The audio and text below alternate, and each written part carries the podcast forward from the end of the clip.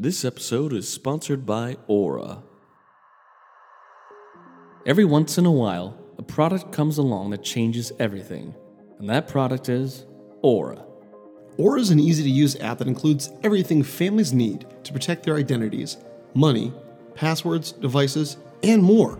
It's really easy to set up and has everything you need, so you don't have to download 7 separate apps to get things like parental controls, antivirus, ID theft, and transaction monitoring, and more.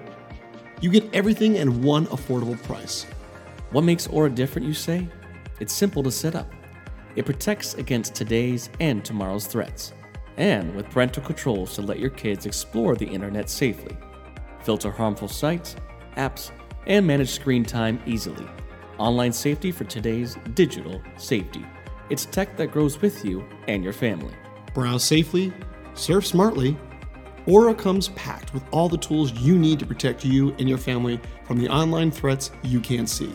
Our listeners will get a 14-day free trial of Aura for individuals, couples, or their family by going to aura.com/potential. That's Aura, spelled AURA.com/potential. Once again, get your first 14-day free trial of Aura by going to aura.com/potential. Protect what's important. Proactive protection for your assets, identity, family, and tech across every device. And remember, know your potential.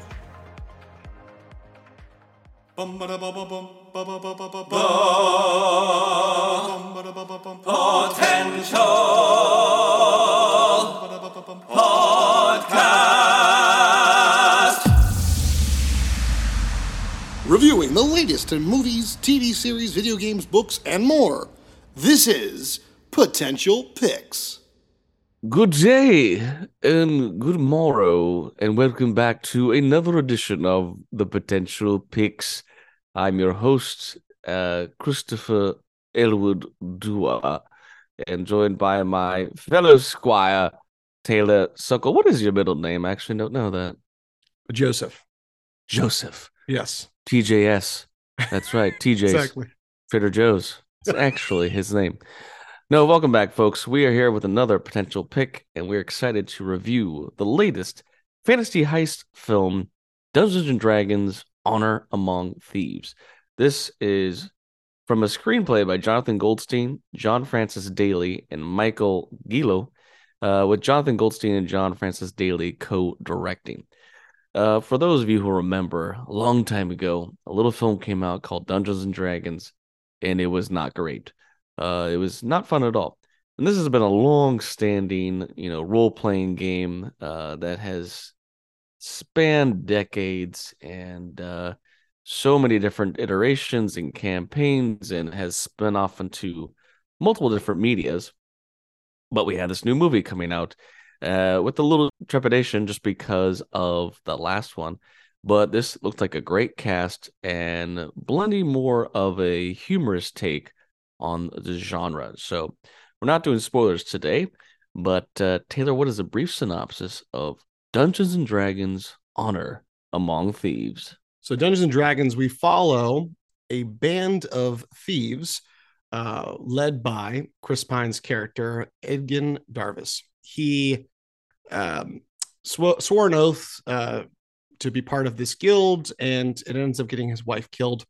So he kind of comes back together, forms this band of thieves, and then he's left pretty much for dead, and he's trying to get back to his daughter, bring back his family, all while getting revenge from not only one of his former associates, but also the Red Wizards.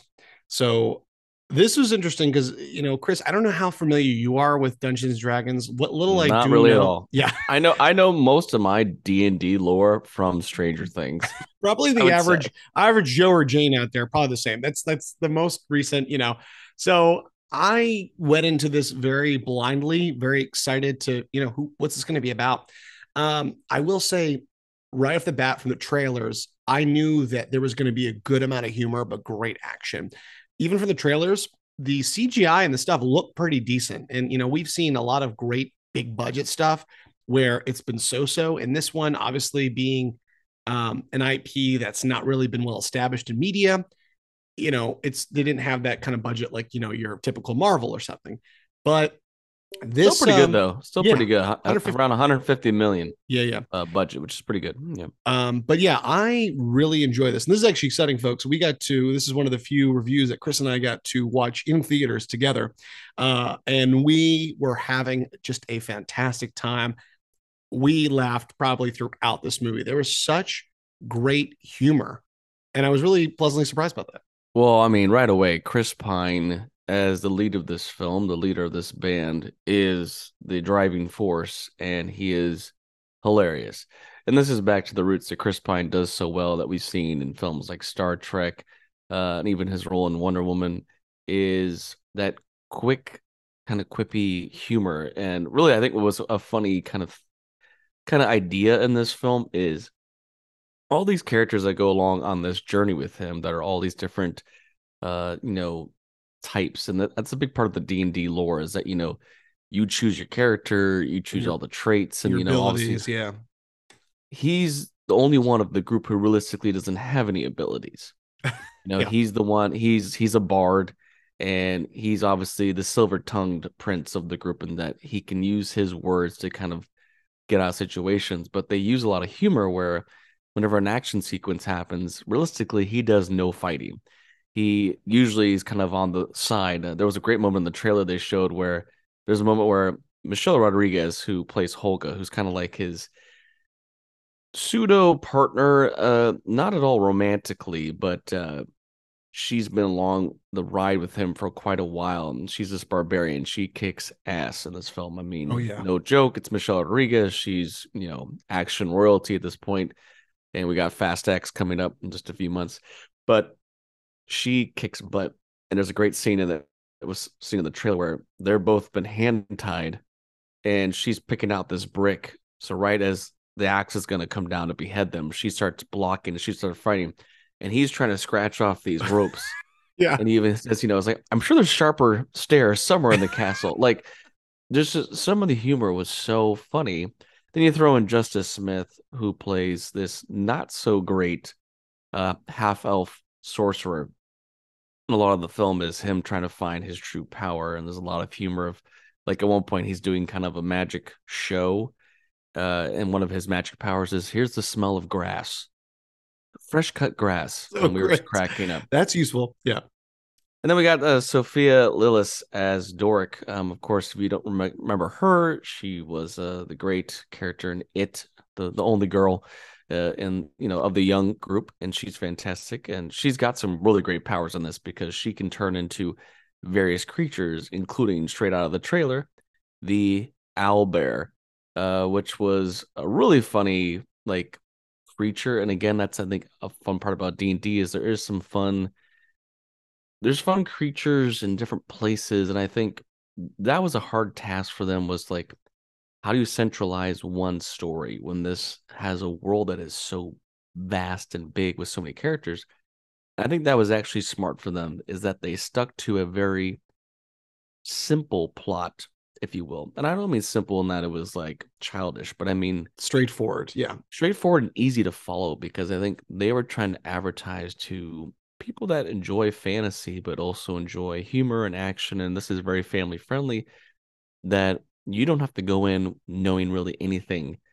And yes, like with any fantasy movie, like Lord of the Rings, Harry Potter, etc., there's going to be a bunch of names that are very kind of more of that medieval era, and even like names of places and names of, like, you need the helm of blah, blah, blah. And those, you know, I would sound like Conan being like, it's going to the Blorforth, and we got to go Castle of Zigzar. Yeah, it's like, you don't really need to know those names. Does that mean something? There, I mean, yes, like right in the beginning of the movie, there's this great prison scene, and there's a giant flying bird who's a judge, named Jonathan.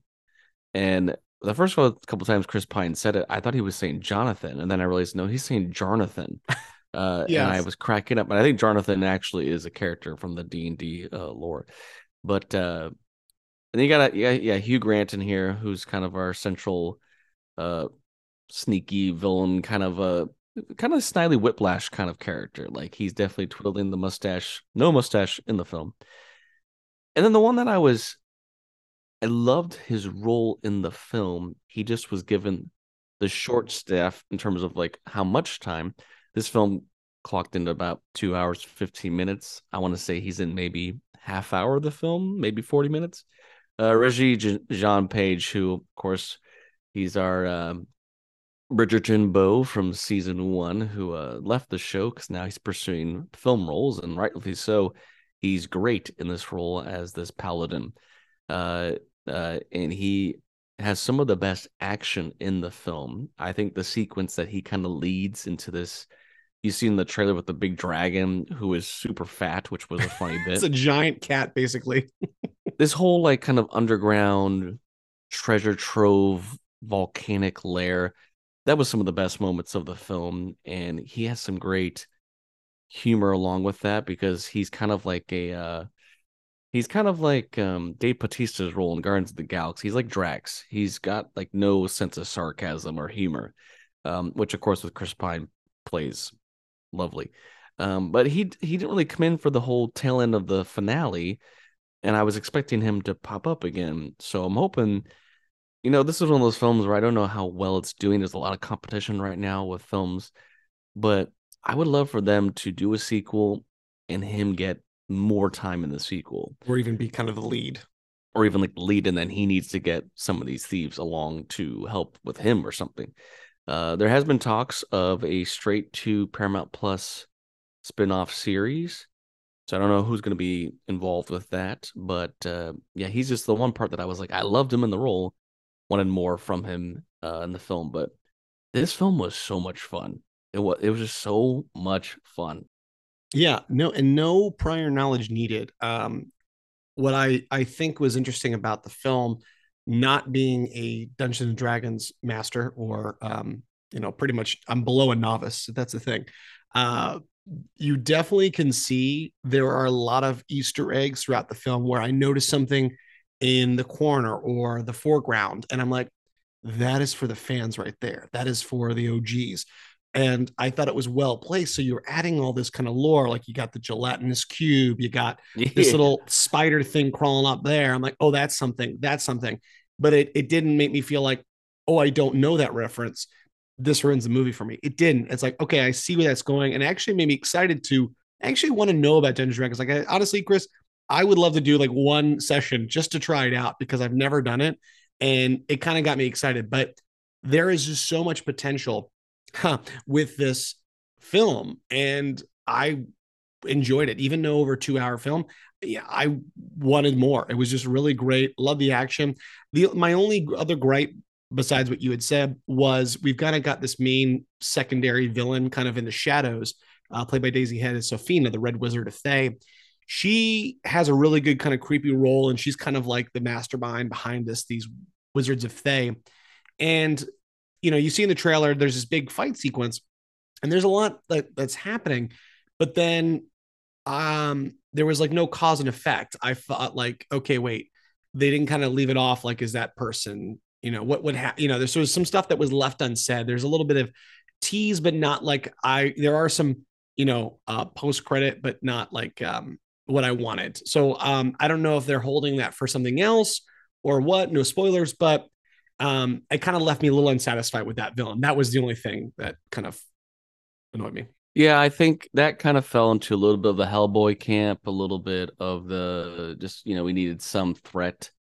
But there was a couple scenes where I was like, ooh, maybe they're playing it off for future stuff. The directors have kind of spoken that they never set out to make like a franchise. They wanted to make the one film, and then Paramount reached out and was like, we'd love to do a series. But this is kind of the big thing we're seeing, is a lot of these films continuing on to the smaller screen. We've got a trailer for the Continental. John Wick is getting a spinoff on Peacock. So I do wonder what's going to happen. But I think they were building up to this kind of grand finale, and there was this big moment where it was like, oh, this is going to be the moment where a lot of people suffer. And it wasn't as much suffering as I thought, or how, and again, this could have gone into budget. Could have gone to the money they had, but I hope this gets seen by a lot of people. It was a lot of fun, great action, pretty good CGI for what they had, and the cast is really what sells this film, especially, again, Chris Pine is so fun to watch in this film. So for me, I really had a good time with this. I love, obviously, the fantasy genre, and I think this was something that Dungeons and Dragons desperately needed from the bad taste that the last film left in most people's mouth. So for me, D&D, Honor Among Thieves, I'm going to give a solid 8.5 out of 10. It was a blast. Oh, same here. I couldn't agree more. And do yourself a favor, go check out Dungeons and Dragons, Honor Among Thieves in theaters now. And that was this edition of Potential Picks. Thanks for listening to The Potential Podcast. You can follow us on Instagram and Facebook at The Potential Podcast, or on Twitter at The Potential Pod.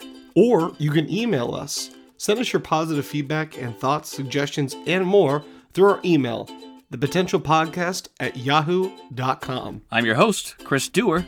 And I'm your host, Taylor Suckle. Stay tuned for more episodes on pop culture, entertainment, and nerdom. And remember, know your potential.